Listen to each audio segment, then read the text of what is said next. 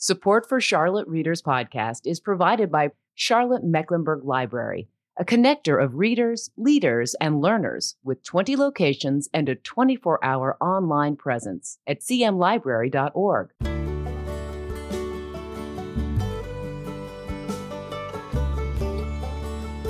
Welcome to Charlotte Readers Podcast, where authors give voice to the written words. In this episode, we visit with Carolyn Baker, author of An Unintentional Accomplice, a personal perspective on white responsibility, a narrative of one woman's path to confronting internalized racism, white guilt, and the complexity of racism in America. Carolyn Baker was 62 years old when she learned about the murder of Emmett Till, which sparked a personal investigation into her own personal biases. Starting with her upbringing in Southern California, Carolyn confronts white privilege with directness and honesty. Richard Mitchell, a professor at Cornell University, had this to say about the book. In An Unintentional Accomplice, Carolyn Baker lulls us through her cookie cutter Southern California childhood and Girl Scout white bread mantras that mirror of Disneylandish life as we bask on the beach in our own smug skins. Then, like a stiletto, she slips in Emmett Till's American tragedy, making Klan enablers of us all without any need to dress up in a great white sheet. Baker has clearly called out racism as the timeless tragedy in our time. My name is Landis Wade, and I'm the host of this podcast. I'm a recovering trial lawyer turned author turned podcaster of books and stories, and I really appreciate you being here with us today. You can find out more about me at my author website, landiswade.com, and I'd love to have you visit. For all things related to the podcast, check out charlottereaderspodcast.com. You can find a lot of great resources there. We have show notes of every episode with pictures of the authors, photographs of their book covers, links to their websites and social media, and more. And we have the community blog there. It's a collection of readerly and writerly content provided by writers in the community and authors who've been on the show. And you can sign up for the book report at our website, charlottereaderspodcast.com. We send it out every two weeks. It's free. We don't spam you, that takes way too much time. We just keep you updated on what's going on with the podcast, provide a dose of inspiration, provide some free content from time to time, some links, and other fun stuff related to the uh, reading and writing world. We're a proud member of the Queen City Podcast Network and the Authors on the Air Global Radio Network, a collection of author hosted podcasts putting out uh, this kind of content to a worldwide audience. And you can find us pretty much anywhere you like to listen to your podcast. You can also check out our Patreon page. That's p-a-t-r-e-o-n dot com forward slash Charlotte Readers Podcast. This is a place where we provide exclusive content uh, for our supporters. For just a few dollars a month, we provide access to exclusive audio interviews between me and authors who have appeared on the show, where they share their wisdom about uh, writing and the business of writing. It's a great way to get a good education if you're a lifelong learner like I am. But enough with this prologue. Let's meet today's author. Carolyn, welcome to the show. Thank you, Landis. It's a pleasure to be here. Thanks. Yeah, and you are coming to us from where today? I'm coming to you from Los Angeles, California, which is my my hometown. Uh, first of all, your your book that we're going to be talking about today it won the Silver Nonfiction Award. Uh, so, uh, congratulations on that, and congratulations on the book. Thank you very much. I appreciate that. I want to dive into the title first, uh, "An Unintentional Accomplice." Um, when I saw that title, you know, there there are a lot of things I could have read into it, but I, rather than doing that, I'm just going to ask you the questions about it. Why do you believe that you were an accomplice uh, in the racism that has existed during your life? I think the the idea of it being unintentional is really key. Um, my people came here in the in the colonies. You know, the Bakers and the Stanleys came from England in the 1600s. So we've been here a very long time, and the way I was raised, which I was born in 53, was in an all white community, all white Girl Scout troop, all white neighborhood. So my my entire life was really quite insular and not segregated really. I had no interaction with people of color really. So when I was all the way through a 30-year career in nonprofits, help in the helping professions because my, my family were Quakers. It was instilled in me to be of service. And at 62, I was uh, watching a documentary on Black History Month, and that's when the first time that I even heard of the story of the murder of Emmett Till. So that just gives you a, a context of just how um, insular my life was. And so when I say unintentional, it really meant that I just really did not have a, a real clear sense of how my dominant culture that I was raised in, that there was a lot going on in addition to that, that I was really quite unaware mm-hmm. of, not out of uh, an intention to be in any way hurtful or not equitable with people, but just really not knowing. Yeah, eh, the word accomplice, though, is, is a very loaded term. I mean, because it's used in the criminal laws to describe someone who's actually involved in assisting in some kind of overt act you know, toward another person. So, you know, it, it does come with that kind of uh, baggage associated with it. I'm, I'm wondering, uh, Carolyn, how do you think it was that you went 60 some years without learning about that story regarding Emmett Till? Well, um, uh, two two points, and one is that I think in in your your reference to the accomplice part, I think that's a really important point. That the difference between being an accomplice is were you aware? Was it intentional? And so the idea of the way I was raised was um, that the way I learned in the public school system about American history was very much about the the narrative that Columbus came, discovered the United States, and then we had a friendly Thanksgiving, and and then we had um, some laws that helped to abolish slavery, and then we just got better from there. That was kind of the frame in the 50s and 60s. Bear in mind, I'm I'm of a certain age, so there was that, and then there was also I was not interacting with any other cultures. So the story of Emmett Till wasn't a conversation that was had in my house or in my um, circle of friends or educational system. It just, um, I, I didn't have an exposure to any, like the civil rights movements were I lived out very close to Watts. And in the 60s, when the Watts riot happened, we all were scratching our heads saying, why are they burning down their, their own neighborhood? So the idea of cause and effect really wasn't part of my um, uh, experience or education. Yeah. And, and your subtitle for the book, An Unintentional Accomplice, is A Personal Perspective on White Responsibility. And it reads, you know, somewhat like a, a memoir. Uh, mm-hmm. Uh, you take us through your life, starting from from early age uh, to, to where you are now. Uh, and by the way, we're sort of in the same camp. I was born in the in the fifties as well. But, uh, but, but when you when you say uh, a personal perspective on white responsibility, wh- what do you mean when you talk about white responsibility? That is, wh- what responsibility exactly are you talking about? Yeah, that the idea of the book, as you say, was a memoir. After I saw the documentary on Emmett Till and realized how unaware I was, then I started looking back at all the decades of my own life for no other reason except to understand my own relationship to civil rights movement, to uh, social justice, just to understand myself, not to call anybody else out or make anybody wrong. It was really a self exploration. So, it, in that sense, it's my perspective on how it was for me and when I say white responsibility, there there comes a, a point where we say, okay, we we acknowledge the history and the injustice. Now what do we do? We say, do I say, well, that was that was really um, a tragedy, and it's better now or do we continue to like in my next book i'm continuing to dive in and say well how is it that we got to this point? How is it that i have sort of embedded unconscious even a divide between me and people of color?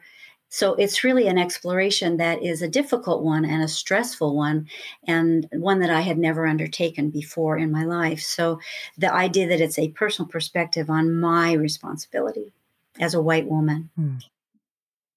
Yeah, and before we get to your reading, uh, where you're going to talk about uh, you know the Emmett Till story here and how that sparked your uh, you personal investigations you describe it, uh, I want to talk about uh, the book cover. It's interesting. I sometimes do this. You know, you've got uh, you've got pictures of yourself in various stages of your life, starting when you were very young in pigtails, and then you've got your cap and gown. It looks like you're a I don't know, is that a cheerleading uh, sweatshirt or something, or a yeah, letter girl thing in, in high, high school? school.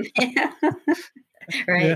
And then it looks like then we have the more mature Carolyn with the glasses, the academic here, and uh, peeking out from behind all these other young, young views of her. Is is this? I'm just wondering what the symbolism is here uh, of all these different uh, images of yourself, almost as if you were trying to show maybe what the external you, uh, how that person grew over time.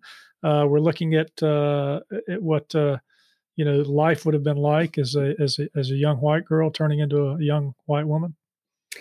I think it is a, a demonstration of just how conditioned I have been during uh, my lifetime, starting as a little girl, growing up in Lakewood, California, which was one of those communities created like Levittown.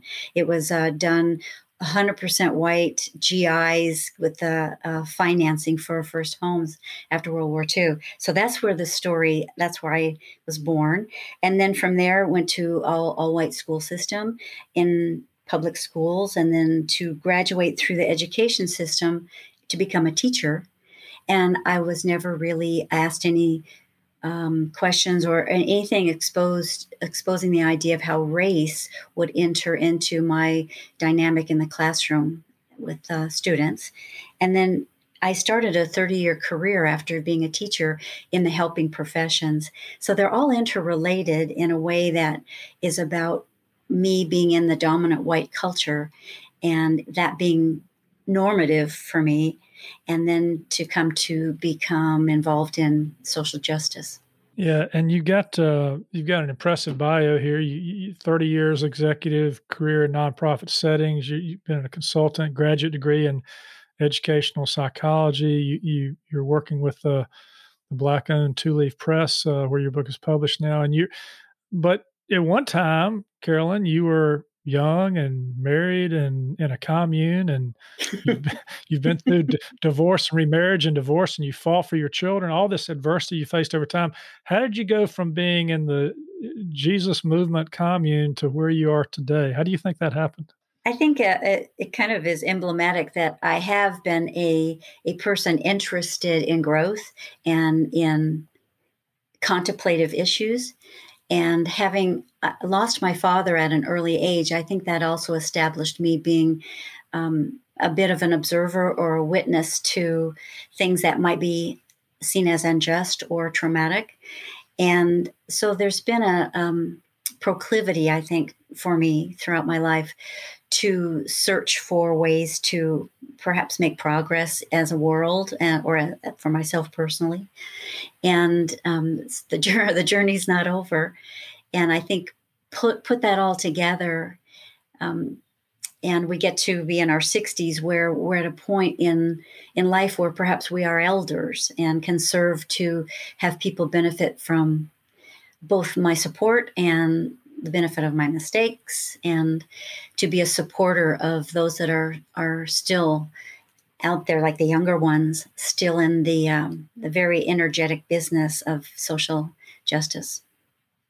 Yeah and so this you, you do kind of a personal investigation of your own uh, you know growing up and not knowing what's going on you in the world around you but then also you're learning things over this course of time like the community where you grew up uh, you talked about how your father uh, had been in, in, in, the service. He gets out. He's got the GI Bill.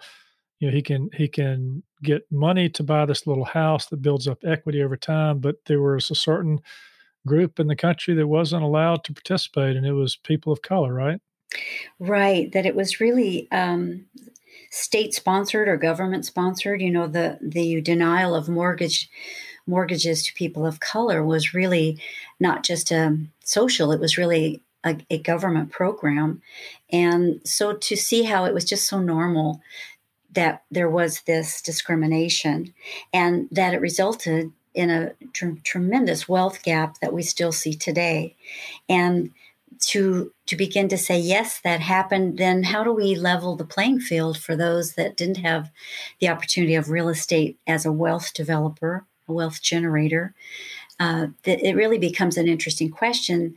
If if we are honest to say that that was truly unfair, then then what? You know, how do we how do we make yeah. it fair in a way that you know? I think many people might have the impression that a re- reparations means a check, give you know, a, give a check to people, but it really doesn't. I, in my opinion, it it means systems change that uh, undoes that built-in discrimination from the past and gives everyone a chance to to thrive. Yeah, it's interesting because in addition to reading your book, uh, which was very thought provoking, I went on your website and looked at uh, articles you've written on your blog about uh, the the race and issues related to it. We're going to actually be talking listeners uh, on our Patreon channel uh, at patreon.com forward slash Charlotte Readers Podcast. Uh, Carol and I are going to talk about how to write about your writing because she's done that very effectively. But Carolyn, one of the things that you you know you wrote about here uh, in one of those blog posts was this idea of for all those uh, you know black families that were cut out, the veterans who didn't receive the funds that the, that the whites did, uh, those who were redlined out of you know being able to live in the communities like you grew up in.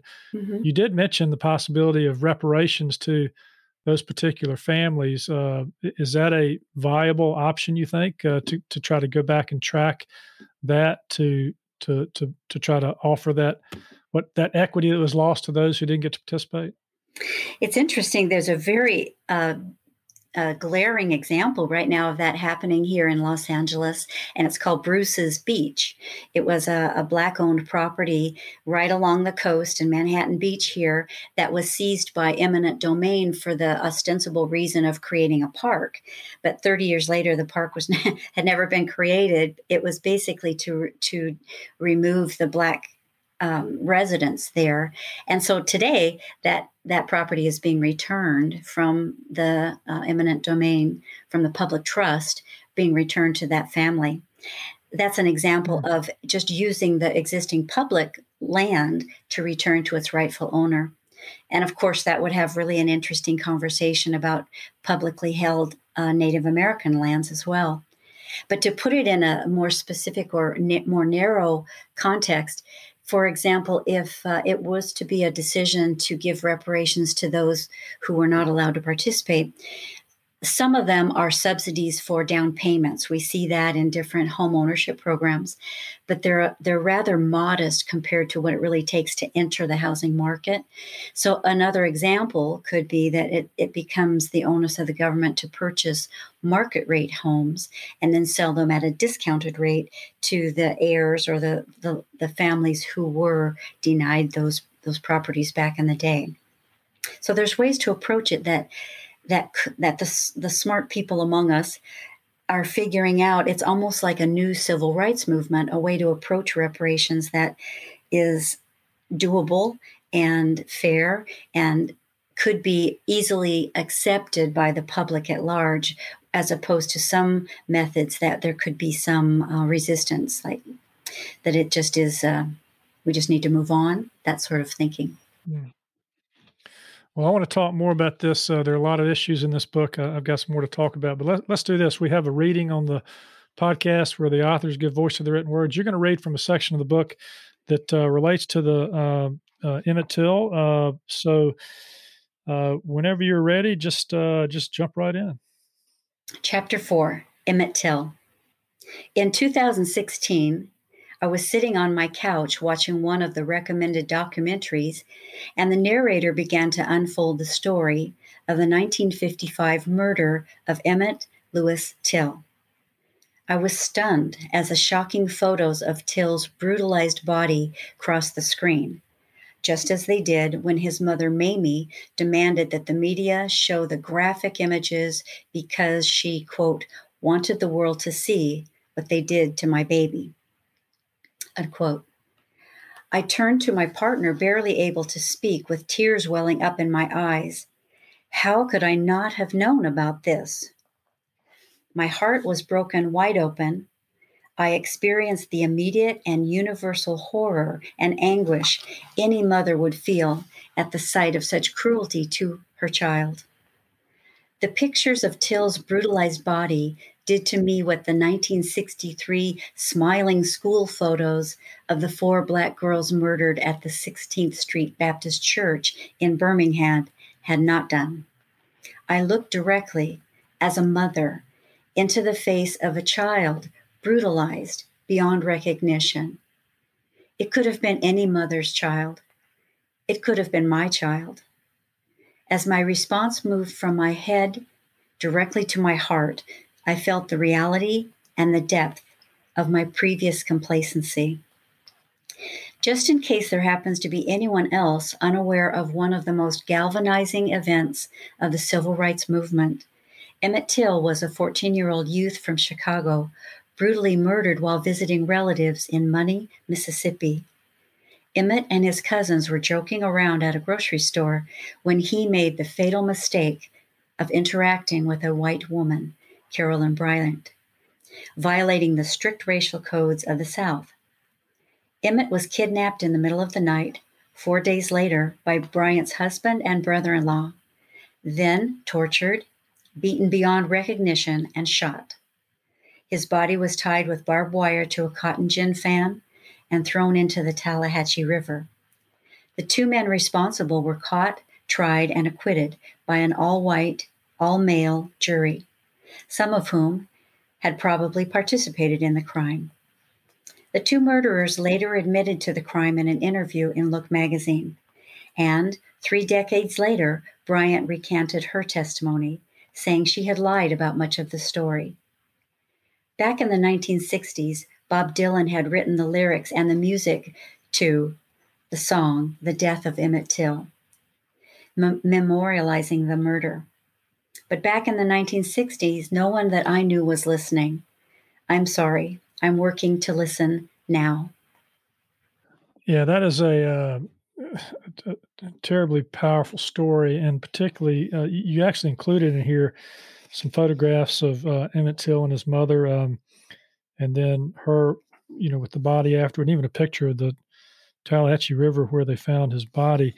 Um, you said Carolyn, after, in your book, after finding out about this uh, story, that uh, you kind of became the uh, person who could quickly ruin a dinner party by, bring, by, bringing up these topics. Uh, t- talk about that. Well, um, yes, it's these are stressful topics, and they aren't topics that are um, small talk.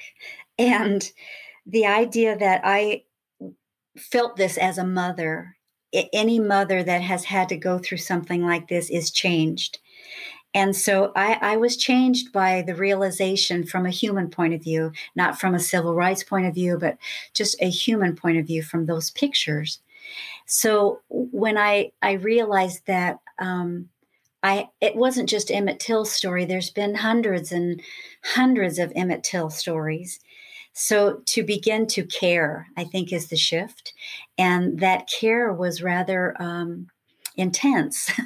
and it still continues to be. It's like once you, as a human, once you see something, that that really really touches you in such a deep way it's hard it's hard to go back and I think that yeah. in some ways, I, I it, there might be some a little bit of ghosting that goes on now because of of where I am today and what I'm writing about. Yeah, and of course, Emmett Till was was the worst, you know, of all hate crimes uh, before we even have that label. Mm-hmm. It was mm-hmm. an evil act. You know, the crime was tied to an overt, you know, discriminatory animus. It's uh, it's different, uh, markedly from you know some of the institutional racism that we talked about earlier, like the uh, redlining that denied people of color the opportunity to buy homes and that kind of thing. What, what do you? I mean, this, we're in a very polarized environment today. What do you see as the bigger problem today? Crimes based on race or these institutional policies that adversely affect uh, people of color? Which which is the I mean, one seems like something for law enforcement. The other seems like something that's more policy based. Yes, it's complicated. I, I, think the story with Carolyn Bryant also has the component of a white woman that she, um, it could be said that she um, knew exactly what the outcome would be when she brought it to her husband, that there really was a, a, a role that white women a white woman played in this and so i think that there has been um, the the normalizing of the policies. You know, that if uh, this was a year after Brown versus Board of the Education. So there's a policy decision and then there's a backlash. So they, they really go hand in hand. They're really interrelated. And the massive resistance movement was founded in opposition to Brown versus Board of Education. So the institutionalized and the human neighborhood side of it are really tied in together. There's, I don't really see there is a separation. You talked about the resistance movement, and at the time you described, they were resisting these changes in policies and, and trying to integrate the, the school systems with Brown versus Board of Education. Uh, I actually saw something on the news recently where a teacher was fired because she put up a Black Lives Matter, you know, poster in her classroom uh, in in Florida, and so you've got this uh, this backlash against uh, you know this particular movement. You you you probably have a perspective on this, given all your research. What's going on here? Is this part of the whole polarization issue? You know, polarization is um, I, I, think this really isn't about red or blue or conservative or liberal. It's really about our humanity and having a val- values. Are the policies that we're putting in place are they are they based on human values? Are they are they based on what's going to be good for my grandchildren, the world that we're going to create? So it as we are as we are in identity politics or as we are so positioned, there's no movement because we see the other side as wrong. And and really in my book, my my purpose was for me to understand myself and to not tell anyone else what to do, but to begin to see that I ha- I have had a wound also from not having the ability to really have a um, experience a culture of diversity and equity and the richness of all that. We've we've all been losers as a result of that. Mm. So to begin mm. to just re transform the way we even see what is what's the economy for? What's our culture for? It, it's really a chance after COVID to to rethink to rethink this polarizing and to rethink. Let's not rush back to normal. Let's let's really look at all the steps that brought us to this place of polarization, because there mm. is still time to reframe our culture and to reframe our values that that we really do all hold in common which are the like the social determinants of life. You know we all we all want to have health mm-hmm. and education safe place to live. These are are things that we all want. This was what john kennedy said after uh, back in the 60s that we we all breathe the same air we all want the same things for our kids. So to to drop this uh, positioning because it's really it's hurting us all because we are not getting any. There's no movement. We're not getting anywhere. Yeah, we don't have enough time on this podcast to uh, unpack the uh, you know what the uh, the spin artists of the world, the politicians, can do with uh, a few words here and there. So yeah. let's let's kind of let's stay. We'll, we'll stay back. The, and you did not try in this book to to let to, to do that or to lecture to people necessarily about what they should or shouldn't do, but you, you do offer, you know, by talking about your own personal perspective and your own thoughts on this you do offer readers some some options. You even give us a uh, a, a, checklist, an anti-racist checklist at the end of the book. And so let's just talk for a minute about a few of the things that you you would like readers to sort of take away uh, or learn from this, or be able to do in response to some of the points you've raised. I think that if if someone might recognize something about their own experience, in my experience as a white woman, and to begin to see that there are a lot of other voices to listen to. For example, I have a bibliography there of many, many Black authors. What and what has been their their lived experience, and to believe it, and to listen, to see that the uh, the idea is to have an open mind, and to have an open mind, I think, takes some humility and the ability to question and to understand that America does have a lot of complexities in it, that we can have both things genocide, slavery, freedom. You know, we have a, a very complex story here. But yet, the idea is if if anyone might begin to want to be on board for engagement in progress, that we really have to understand how we got here. And I, I, had to understand my own relationship to all of that complexity.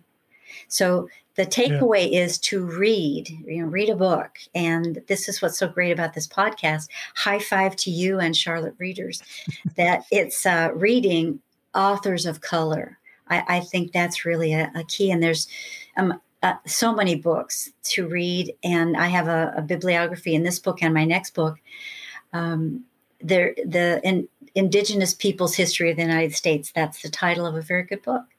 So to have yeah. to have a, a, broaden our our consumption of of the story of America.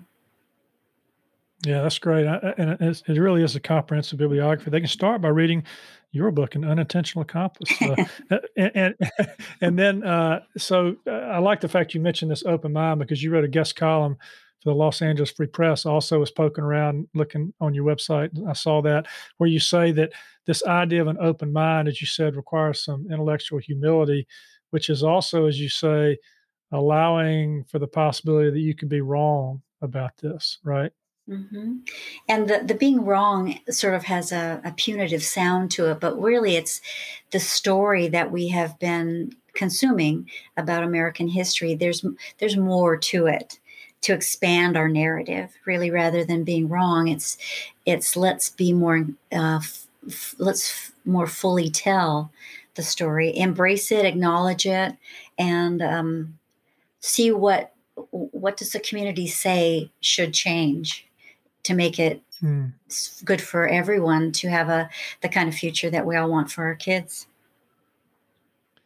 yeah, now I was interested in the uh, introduction to your book too, which was written uh, you know, by your publisher, uh, Gabrielle David, and she raised some very interesting points. But one of the things she said was that uh, some people would say the systems are broken, but none of the systems are broken. White people are broken, but they do not have to be. And I just thought that was well, that's kind of a very strong statement to say, you know, white people are broken. Um, and I, I doubt that you know white people who who are trying to do what you know their best with this and and not you know act adversely to toward toward people of color or otherwise, you know, would react. I think I don't know. What do you think? Do you think you know all white people are broken when it comes to race, or or, or is that the same thing as uh, is it is is ignorance the same thing as racism? I'm just trying to understand here, sort of your perspective on this. Yes, we're all trying to understand. Uh, my publisher is a, a black woman. And so the dialogue, the conversations that I've been able to have with her have been very frank. And I have to admit, this is the first time in my life that I've had these sort of conversations. And I, I'm so grateful for the chance to have frank, open conversations. And when she says white people, even I know that she would say the definition of what is white has always been changing too. There were indentured servants who were white coming over here. And then there was a separation between the black slaves who were permanent and the indentured white people who were allowed to be white and Italians, Irish, these were all people that were discriminated against too. So even the word whiteness is full of complexity. When we apply it today, I think, uh, in my own opinion, is that we're referring to the dominant white culture that has, has been developed over time in law, in education, in housing practices. There's been a dominant white culture rather than white individuals. And when we talk about whiteness, uh, in my mind, we're talking about that more contemporary version of how, um, since let's say the abolishment of slavery, and then Jim Crow, and then you know that the that time period is how whiteness continued to be the dominant culture and as it becomes less dominant, there, there can tend to be a backlash to keep it dominant because it's our conditioning. We're used to it. The idea of us but just being one among many and not the dominant is a big shift for, for many of us because we've been mm-hmm. living it for so long. It's not to be, the brokenness is really, I think, more referring to a conditioning, sort of like the water we've been swimming in with with no blame. It's just meant to be let's look at let's look at how this has happened. Hmm.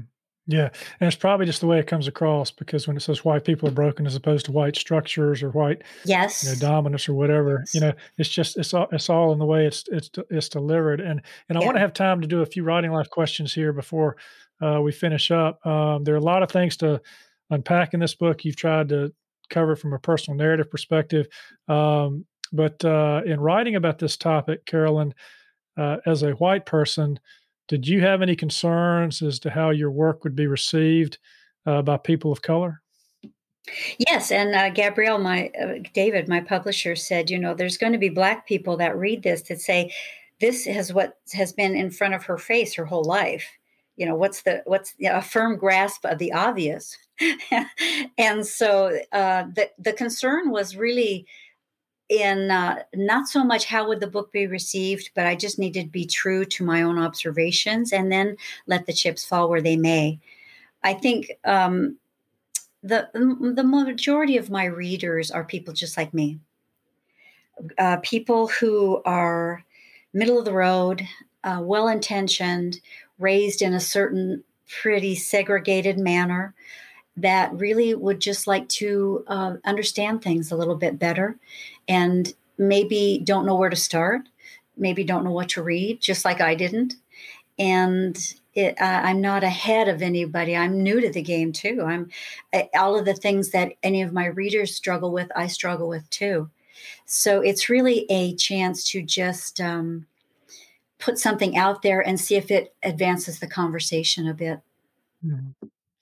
Do you feel like, Carolyn, from the feedback you've been getting about the book, that uh, that you are opening some minds a little bit, or at least having people start to ask questions and maybe do, dig a little deeper themselves? Yeah, I have gotten that feedback quite a bit, and I'm grateful for that. And then at the same time, I, I say, and then now that you're here, now read a book by a person of color about all this, you know, mm-hmm. to continue that expansion um, because people have uh, have been saying what I'm saying for a very very long time. I'm just perhaps saying it in a way that is easier to access, where there can feel like uh, this is not too stressful. We can have these conversations. We're not that fragile. So it's uh, that that's my hope, and I think that's happening. And so I'm grateful to be part of the conversation.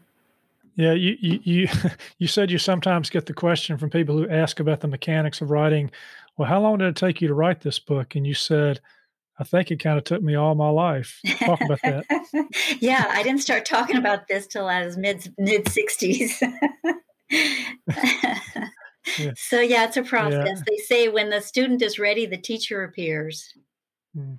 So, what did uh, what did you learn about writing uh, this book? That is the process itself, about putting it together, about getting it published. What did you learn that uh, you wish you had known maybe when you got this idea, this crazy idea to write a book? I think the um, the value of opening my process has been the greatest uh, insight or in gift.